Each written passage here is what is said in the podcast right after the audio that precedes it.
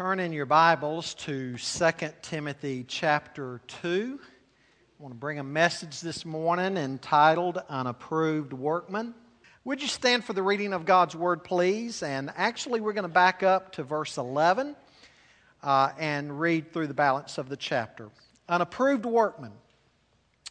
Paul, writing to Timothy, says, The saying is trustworthy, for if we have died with him, we will also live with him. If we endure, we will also reign with him. If we deny him, he will also deny us. If we're faithless, he remains faithful, for he cannot deny himself. Remind them of these things and charge them before God not to quarrel about words, which does no good, but only ruins the hearers. Do your best to present yourself to God as one approved, a worker who has no need to be ashamed, rightly handling the word of truth. But avoid irreverent babble, for it will lead people into more and more ungodliness, and their talk will spread like gangrene.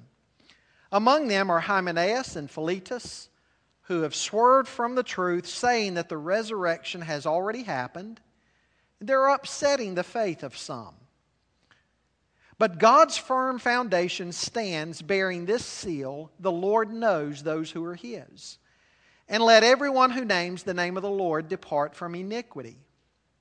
Now, in a great house, there are not only vessels of gold and silver, but also of wood and clay, some for honorable use, some for dishonorable. Therefore, if anyone cleanses himself from what is dishonorable, he will be a vessel for honorable use set apart as holy, useful to the master of the house, ready for every good work. So flee youthful passions and pursue righteousness, faith, love, and peace, along with those who call on the Lord from a pure heart. Have nothing to do with foolish, ignorant controversies.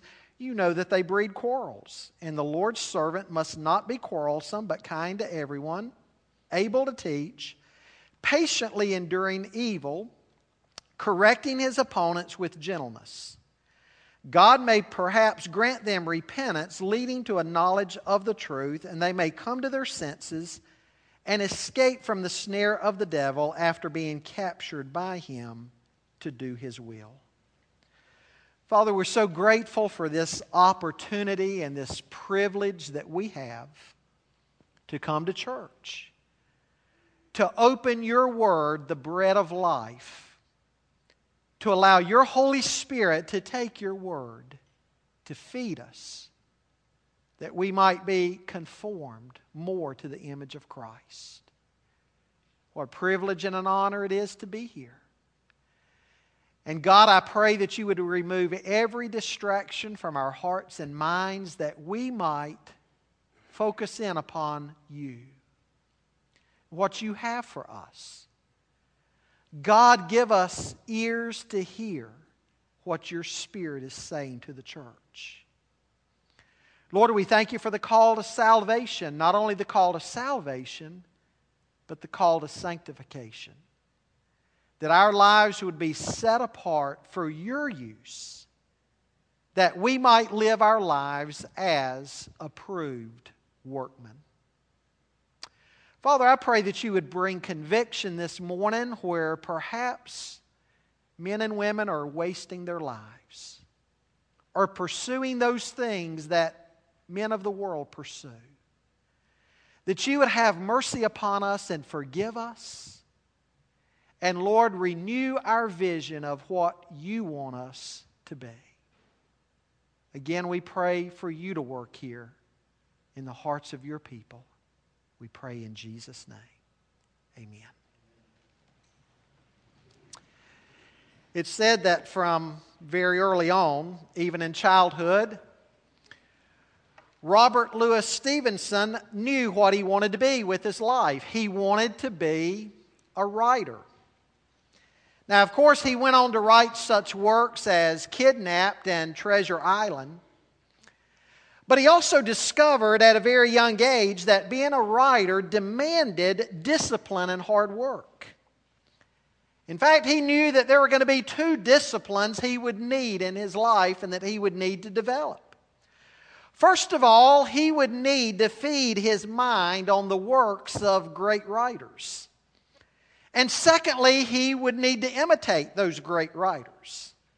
He would need to practice writing his own stories using skills that he learned from these other authors.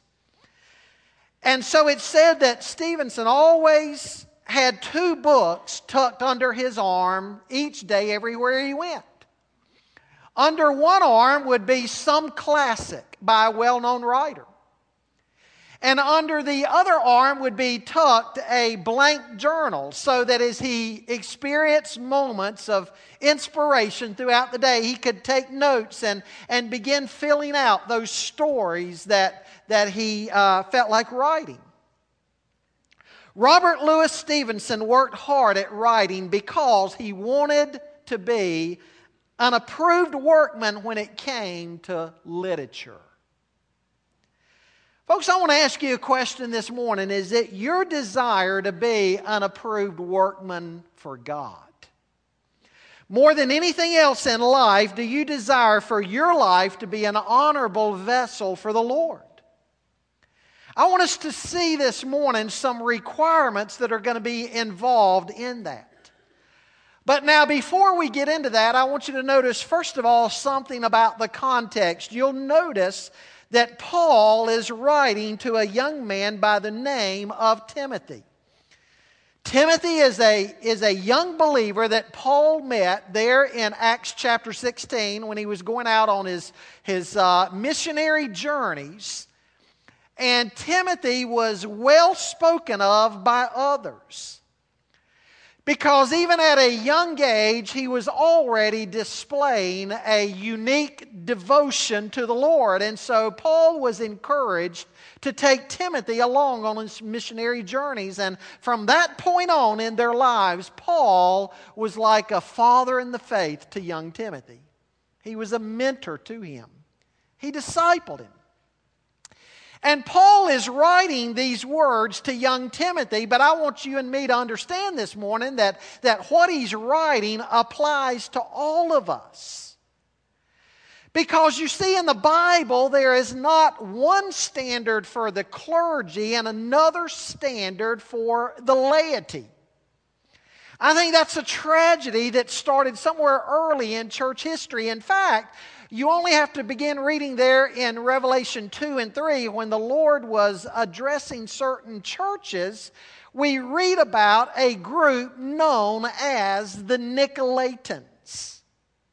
Scholars wrestle with who the Nicolaitans were, but, but one conclusion they come to that in all, all likelihood, the Nicolaitans had begun to introduce two different standards one for the clergy and one for the laity.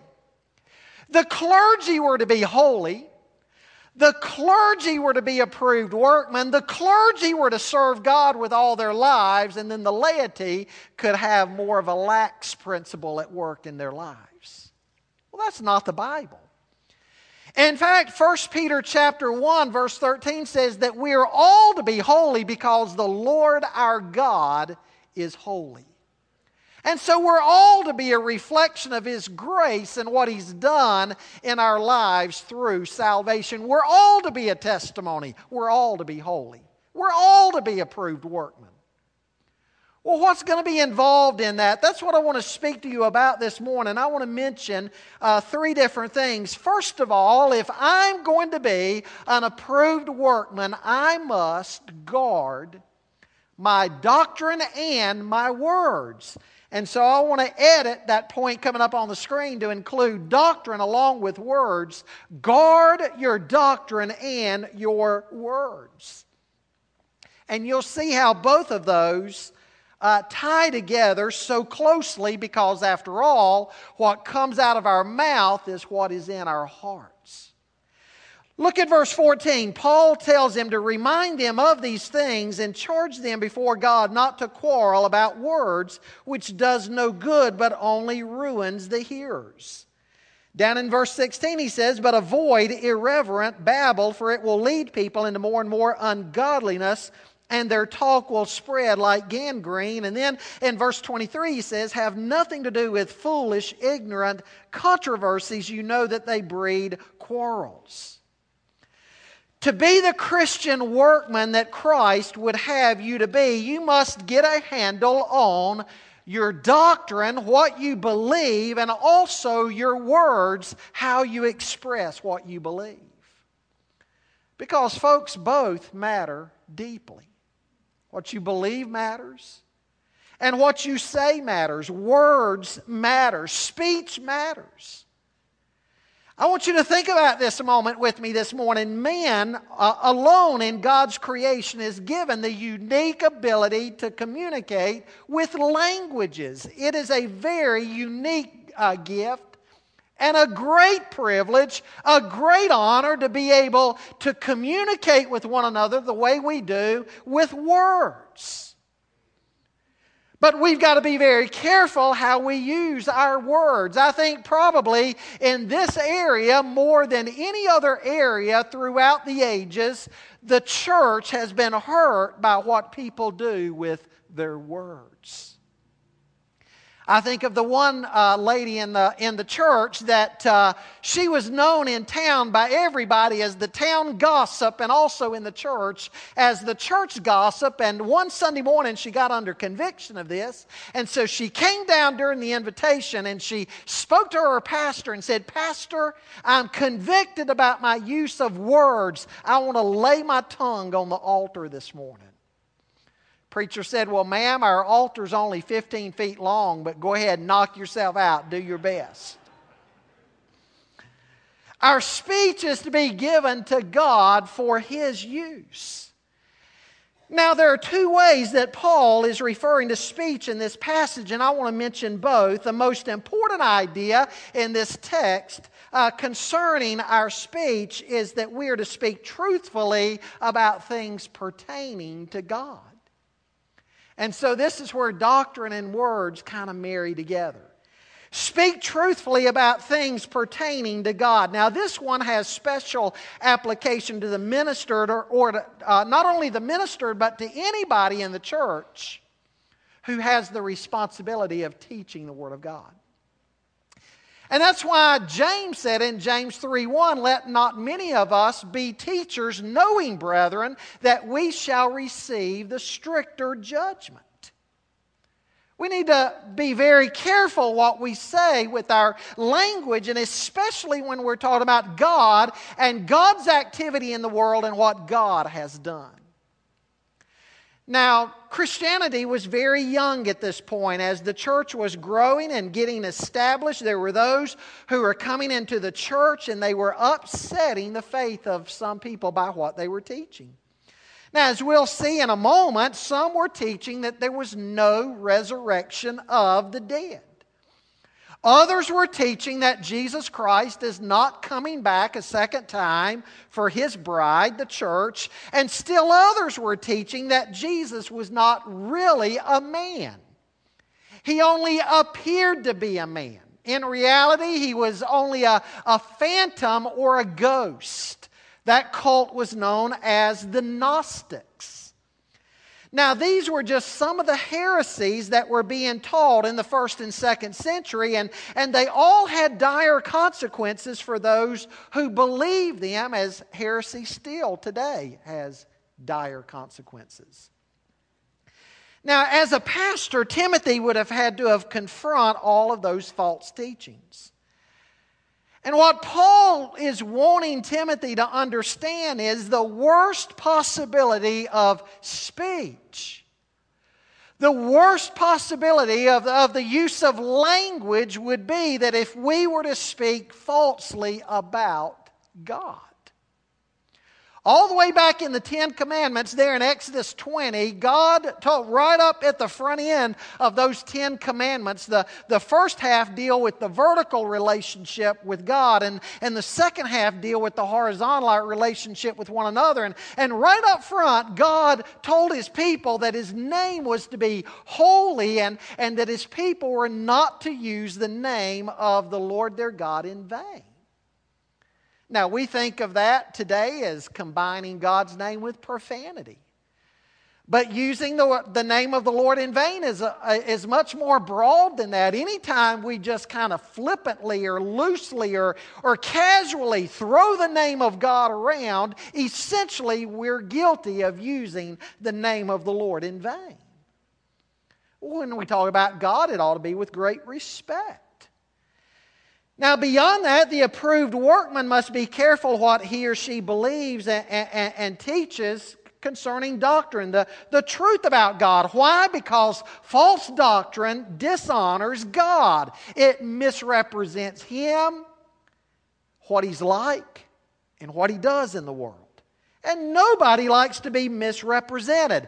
And so look at verse 14 and verse 16. Paul points out to Timothy that there are dire consequences to, to misrepresenting God. He mentions four things here that it is useless, it is unprofitable. Secondly, worse yet, it leads to the ruin of those who listen. Thirdly, it leads to ungodliness. And fourthly, it will spread like gangrene. Now, all of this talk that he is mentioning here refers to arguing over speculative matters of theology. Some people like to argue about things that, that we're really not told about in the Bible. Now, folks, I want you to understand something. It is healthy to learn and discuss what we are told in the Bible. In fact, there are not nearly enough of those kinds of discussions today. There are healthy discussions that can and should take place as, as we try to come to a better understanding of God's Word, but there are some discussions that are absolutely pointless. I think of uh, some of the theologians in the Middle Ages, for example, that argued about how many angels could dance around on the head of a needle. Well, who cares? It doesn't matter. Why even speculate or argue about such foolish things as that? There's other discussion that can even be disrupting and damaging. If we were to go beyond what the Word of God says and start teaching our own traditions or opinions and elevating those above the Word of God, we could damage the faith of some. And, and this is what Jesus said the Pharisees were doing there in His day. They were elevating their traditions above even the very Word of God. In Mark chapter 7, he talks about that and he gives that illustration of the fact that we are to honor our father and mother and we're to take care of them. But, but Jesus said to them, He said, you, you have your nice little neat ways of getting around the Word of God and teaching your tradition because you say whatever you were going to use to help your family or help your mom and dad, it now has become Corban, that is, dedicated to God. And so it's off limits to be used. And he said, in that way, you set aside the commandments in the Word of God in order to elevate your traditions. Well, that hurts people. False doctrine is very damaging. I, have told you before, it matters what you and I believe. Folks, it is not merely enough to be sincere in whatever we believe, it matters also what we believe. Truth matters. Now, I realize we live in a postmodern world where people want to say, you know, everything's just kind of relative. What is true for me may not be true for you. But have you noticed, we don't live in a very relative world. We live in a very absolute world, don't we? I mean, it, it seems tragically well, people only want to throw away relativism when it comes to theology or philosophy. But in the world, we live in a very absolute world. Take, for instance, if you were to go with some tour group up to a high building that, that had some lookout, and the tour guide said, Now, you know, some of us are going to jump off, and if some of you jump off, you know what? You're going to go splat and you're going to die. But others of you, you can jump off and you're just kind of going to kind of float up with the clouds in the sky, you know? Uh, the truth of gravity, the principle of gravity, may not hold equal for everybody. Well, I don't advise you put that to the test. You jump off, and guess what? Unless you manipulate gravity in some way uh, with a parachute or something, you're going to die. You go down here at a food line this afternoon, buy your groceries for next week, and you spend about $75, $76. Hey, wouldn't it be great to get away with just 75 or $76? But you get up there to the cashier and, and she says, That'll be $76, ma'am, or $76, sir. Uh, and you hand them uh, $50 and, and they say, Well, still need some more. No, no, no, no. You know, this is relative for me. This is truth for me. I've, I've paid you. Uh, th- this $50 is $76 you're asking for. You wouldn't get away with that, would you? Or you get out on 85 run about 78 miles an hour in your car in a 65 zone, highway patrolman pulls you over, writes you a ticket, and you say, Sir, you know what? The way I view things, the way I look at truth for me, I was doing just fine. I was obeying the law. You going to get away with that? Absolutely not. We live in a very absolute world, right? But again, the irony when it comes to theology or spiritual things, all of a sudden people want to say, oh, you know, everything's kind of up for grabs. No, it's not. It matters what you believe. Truth matters. Truth is truth. What is true is true. It's not relative. Truth matters. And so when it comes to the scripture, you can believe all the wrong things about God and about salvation. And guess what? One of these days, you're going to stand before Him and you're going to pay the ultimate price. As you hear, Depart from me, I never knew you. Look at verse 17. There are two men, they're, they're named here. Uh, they were falsely teaching uh, that the resurrection had already passed. Verse 17 says that they had definitely gone astray, and in teaching what they were, they were upsetting the faith of some. Now, now scholars believe what these two men were teaching is closely akin to what Paul addressed there in 1 Corinthians 15. They were actually denying a, a literal, real, physical resurrection.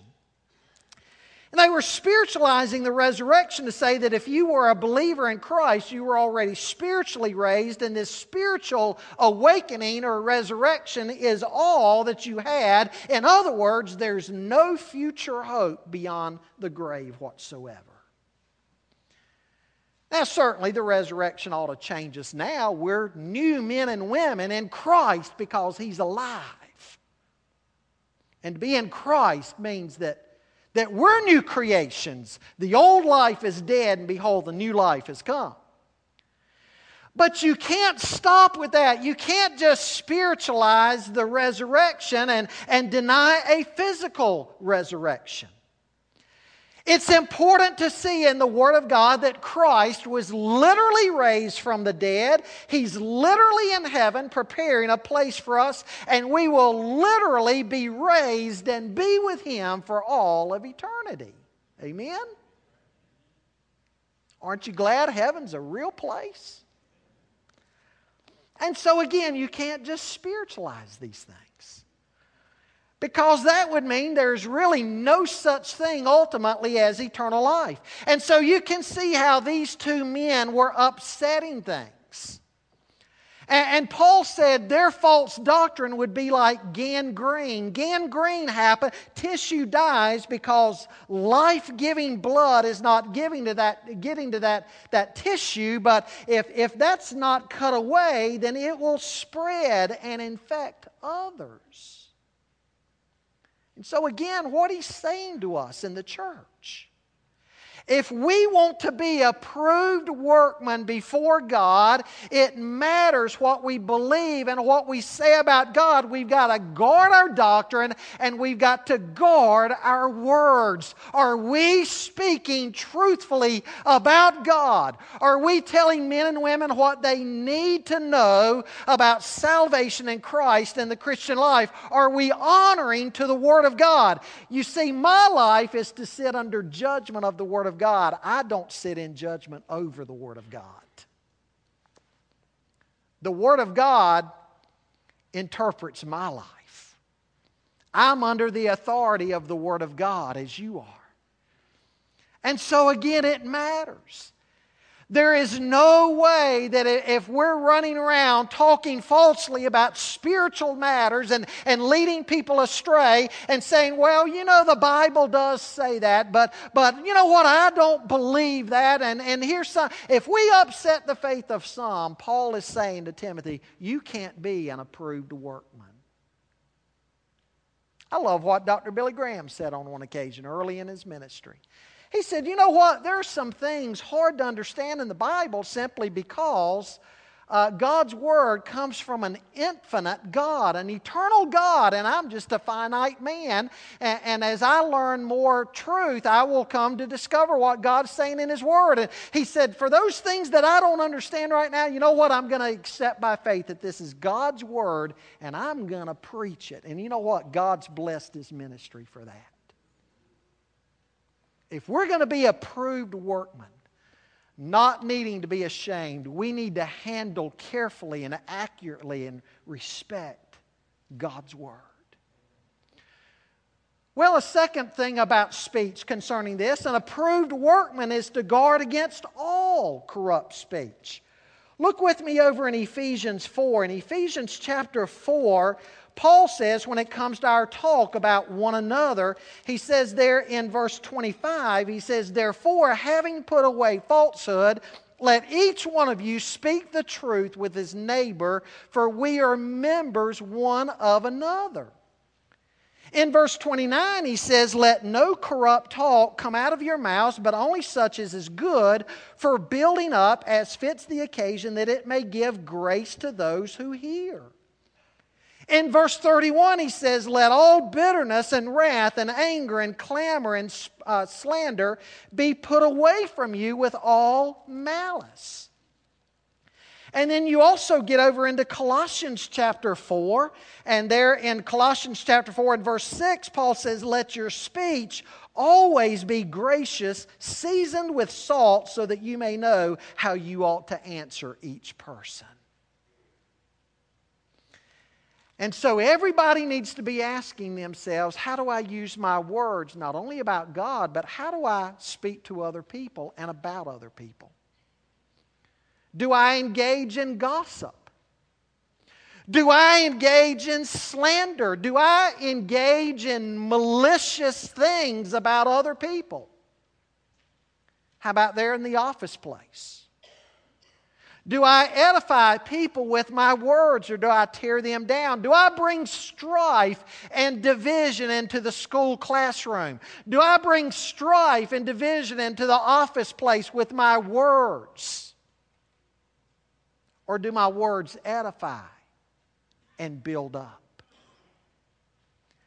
Am I a wholesome person in my language? Because you see, ladies and gentlemen, if we're going to stand before God one day as approved workmen, these things matter. These are not trivial matters. It, it, may, it makes a great deal of difference what I do with my words. Back when I was in high school and in college, working for Harris Teeter in the back room there at Harris Teeter, where we'd be unloading trucks and getting a lot of stuff ready to go out on the counters. I'll never forget probably one of the men back there, senior adult men, that probably had the most corrupt speech of anybody, one of the most profane men of anybody, was a deacon in a local Baptist church. What a shame. What an embarrassment to the body of Christ. So evaluate your words. Do you honor the Word of God? Do you honor the truth of God with your language? And do you edify others what you say about them? Are you guilty of slander and gossip and, and malicious things? We need to evaluate our words if we want to stand approved before God in this matter. Second thing Second thing I want you to notice if we're going to be approved workmen, make a holy presentation of yourself to God. Look at verse 15, and then we'll re- begin reading down in verse 20 and 21. In verse 15, Paul says, Do your best to present yourself to God as one approved, a worker who has no need to be ashamed, rightly handling the word of truth. And then over in verse 20, he says, Now in a great house there are not only vessels of gold and silver, but also of wood and clay, some for honorable use, some for dishonorable. Therefore, if anyone cleanses himself from what is dishonorable, he will be a vessel for honorable use, set apart as holy, useful to the master of the house, ready for every good work. Now, the King James Version uh, of verse 15 says study, but with changes in language now, that's not really a strong enough word. That the New American Standard says be diligent to present yourself. The ESV says, do your best to present yourself to God as one approved. Those are better renderings. What he's saying here is everything about our lives is to be presented to God for his use. Reminds me of Romans 12:1. Paul said in Romans 12:1, "I beseech you therefore, brethren, by the mercies of God, that you present your bodies a living sacrifice to God, holy, which is your spiritual act of worship. I want you to think about what Paul is saying there in that great theological treatise known as the book of Romans. What has Paul been doing? It's, it's his most doctrinal uh, letter. And he's been establishing from early on in that letter how we have all sinned against a holy God, and our sin has offended a holy God, and we are guilty. Every single one of us has sinned and fallen short of the glory of God, and we're told there that the wages of sin is death. And so he introduces the bad news first. But then he introduces us to the good news that God has given his Son, the Lord Jesus Christ, to be the propitiation for our sins. And, and there on the cross, Jesus Christ bore all of the wrath of God against sin, and he died in your place and in my place that we might be justified, that we might be reconciled to a holy God, and that we might have peace before God. And then he says, beginning there in verse 12, now in light of this, in light of what God has done that you might be saved. Aren't you glad that the Bible says, For God so loved the world that he gave his only begotten Son? Aren't you glad that when God looked at the sin of mankind, he didn't turn his back on us and say, Well, you know what? They just get whatever they deserve. God intervened in my behalf and your behalf. And so Paul is saying, in light of that, in, in light of the mercies of God, you're to present yourself a holy sacrifice to God.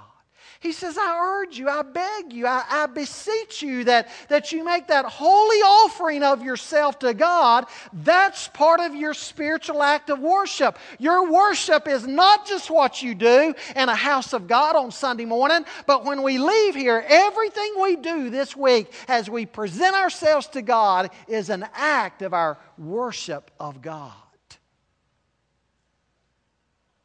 And he says, Timothy, if you want to be an approved workman, that's the attitude with which you need to live your life. Think of verse 15 this way bringing all of your energies toward one ultimate goal of, of standing before God approved. That word approved also carries with it the idea that, that you've withstood the test of life and you've been approved. We test steel and we test iron before they go into these big, tall buildings. And aren't we glad they test it? Number of years ago, I was watching some documentary on TV about the car industry, and they were doing a little highlight on, on General Motors, how they were taking their vehicles, new models, out into the uh, desert. It was either Arizona or Nevada, and out there in the sands, they were, they were running them hot and they were grinding through the gears on the transmissions. And so they were, they were testing out some of their new transmissions to see if they would hold up. So the consumer, when they bought them, they wouldn't be buying a lemon. There's many illustrations like that that could help us understand this word approved. But, but I think those suffice to give us the picture here. And he's saying to Timothy, an approved workman has, has withstood the test and the trials of life. Some of you have gone through pretty drastic things in your life. You've lost loved ones, maybe a spouse or a child. You've lost your job, your career, you've lost your finances. Maybe you, some of you have just gone through horrendous trials and tribulations in life, and, and, and through it all, by God's grace, you've kept your eyes on Jesus. And through it all, your faith did not weaken, but what? Your faith strengthened. Because you learned the sufficiency of God's grace. That's what he's talking about here. As we present ourselves to God wholeheartedly, not cafeteria style, you know, I'll give God a little of this and a little of this, but boy, I want to keep this for myself and this. No, no, no. We give ourselves to God wholeheartedly as that drink offering poured out, and we learn through all of that that God is faithful and He watches after us. And as we go through trial and tribulation, God is faithful even sometimes when we're not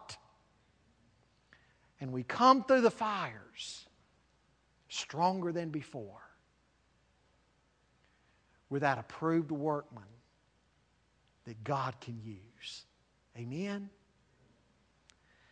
And the great promise in verse 19 here is that the Lord knows those who are His. Isn't that great? Jesus said in John 10, I'm the good shepherd. I know my sheep. I know them by name, and, and they know me, and, and I give unto them eternal life. God knows those who are His. Now, scholars say what Paul is referring to here most likely is, is that passage where, where it talks about this back in number 16, Korah's rebellion where Korah and all that multitude rebelled against Moses and Aaron, and, and, and the ground opened up and swallowed them. And the lesson there was God knows those who are His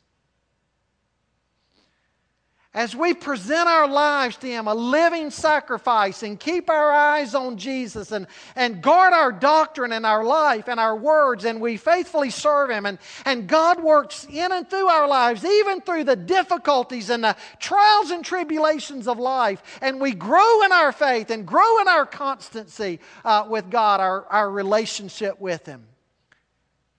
God does His work in us. God knows those who are His, who are genuine or not. God knows those who are just fake professors and they, they, they profess their faith in the Lord as just as long as everything's good. But they don't stay true to the Lord through the difficulties in life. Why? Because they weren't really born again. God knows the difference in people. That's what Paul is saying here. And so he, he gives this analogy of a large house beginning there in verses 19 and 20. Uh, a typical house has some valuables in it. You have gold and silver, you've got valuables, maybe some, some china, some antiques. And you honor those valuables by bringing them out for special occasions, like maybe when you're having the preacher over for lunch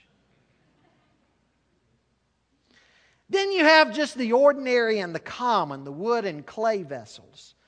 This is for when you're having the, your deacon over to lunch, right? I'll just use the dog bowl for that, right? Paul adds that some of these vessels in a large house back then, to picture this, this large estate back in ancient times, there would be all kinds of vessels in that house, just like in ours. Some things for honorable use, some for just common things, some even for dishonorable things. I don't want to be too descriptive here, but commentators talk about what he's probably referring to there. Uh, you ask some of the old timers in the church to, to, to talk about their parents and grandparents and things they would do in the house, you know, before indoor plumbing, uh, things they, the containers they'd have under their bed at night so they didn't have to make that middle of the night trek out to the outhouse. Dishonorable things. And, and he says here if a man will, will cleanse himself of these things, just the common and mundane and profane things, if, if he'll turn away from that, he'll be that approved workman for good use. Amen? Folks, isn't, isn't that what you want to be? I know I want to be that. Anything in my life that might be considered unclean, anything in my life that would not be pleasing to the Lord, anything in my life that I would hesitate to present to the Lord, Paul says, turn away from that. And make that holy presentation of everything in your life, everything your thoughts, your motives, your words, your deeds cleanse yourself uh, uh, uh, of those things that would those things that would hurt your testimony.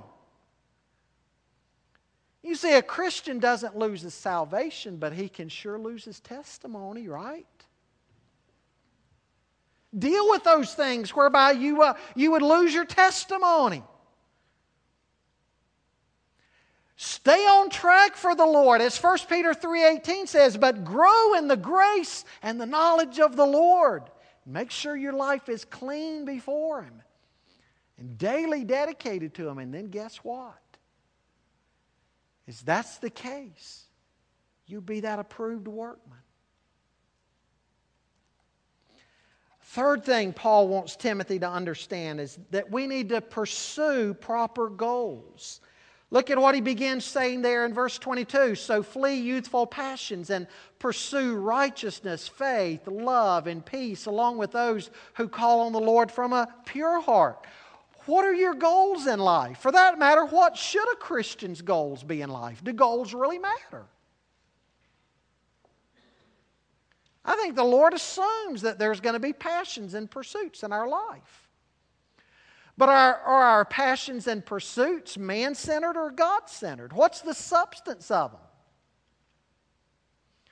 Too many people are just living for the same thing the average man on the street is living for. They're pursuing, so many people in the church are just pursuing the same thing in life the lost man in the world is pursuing. What a shame. Folks, there's supposed to be a difference in us. I, I realize there's common pursuits. We all want to lay up in store for our own families and take care of our families and, and look to the future. But beyond that, there ought to be some goals and pursuits in a Christian's life that are very distinct and separate from, from those of a man in the world. Don't waste your life. And so Paul is saying to Timothy, Timothy, these things your contemporaries are pursuing. Common things in life, youthful lust or whatever else it might be, youthful passions. You need to turn away from what so many of your contemporaries are chasing after, and you need to pursue righteousness, faith, love, and peace. Let's think about those a minute. What's righteousness? Righteousness is faith with legs on, right? How we live out in the everyday world, what we say in here that we believe, that's righteousness. The Bible says we're to be doers of the word and not just hearers only. James says if we're hearers only, we're deceiving ourselves. Living out our faith, that's righteousness.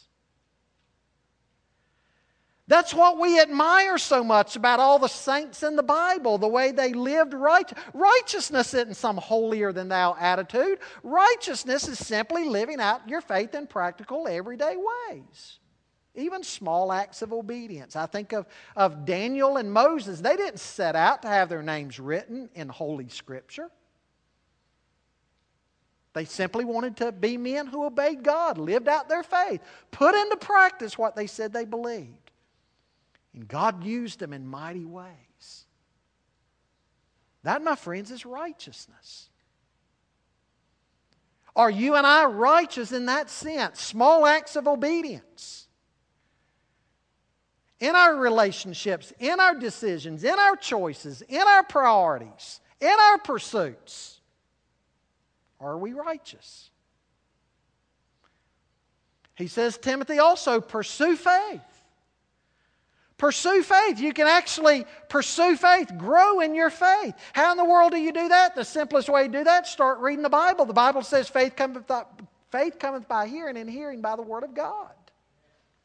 As we read the Bible and see how God dealt with people, we learn how God wants to deal with us. We start relating to God every day on principles we find in the Word of God. And so as we do that, our, our faith grows. He says, Timothy, pursue love. Of course, there's love of God and love of men. That's the two great commandments Jesus talked about in Matthew 22. The greatest commandment is this to love the Lord your God with all your heart, soul, strength, mind, body. And the second commandment, like it, love your neighbor as yourself. He says we need to be pursuing that. That's the goal. That's a proper goal for a believer. And then pursue peace.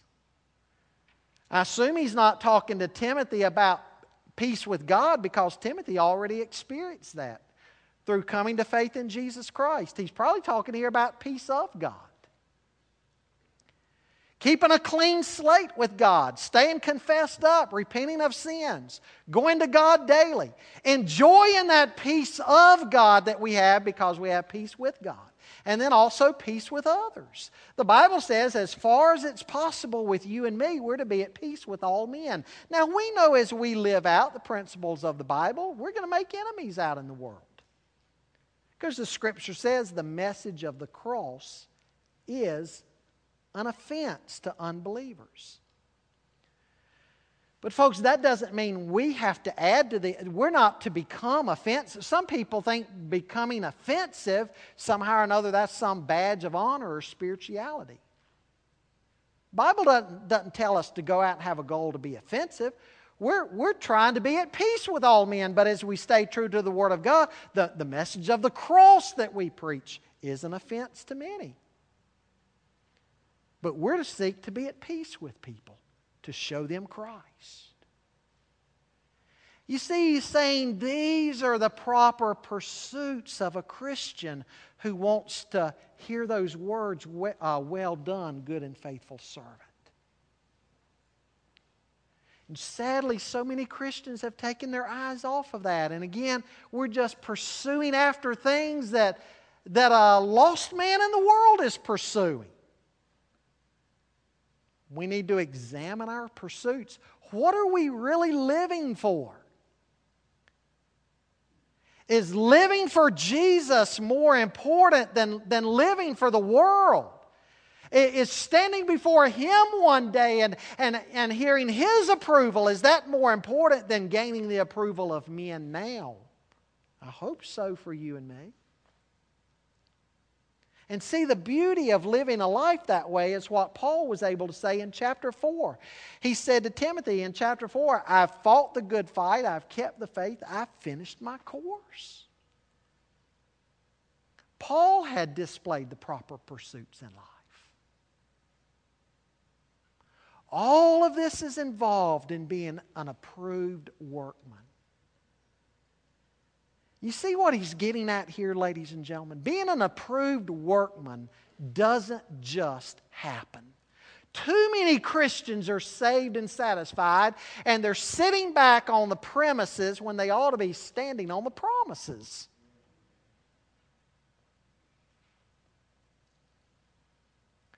We're saved by grace, only by grace, not anything we've done. And yet the Bible says we're to make that presentation of ourselves to God and we're to pursue after things daily that He would have us to pursue God centered things. Because it doesn't just happen by osmosis or by accident.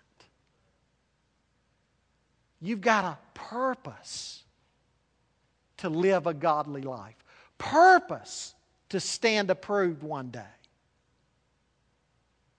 Guard your doctrine. Guard your words. Make that holy presentation. Pursue the right goals in life.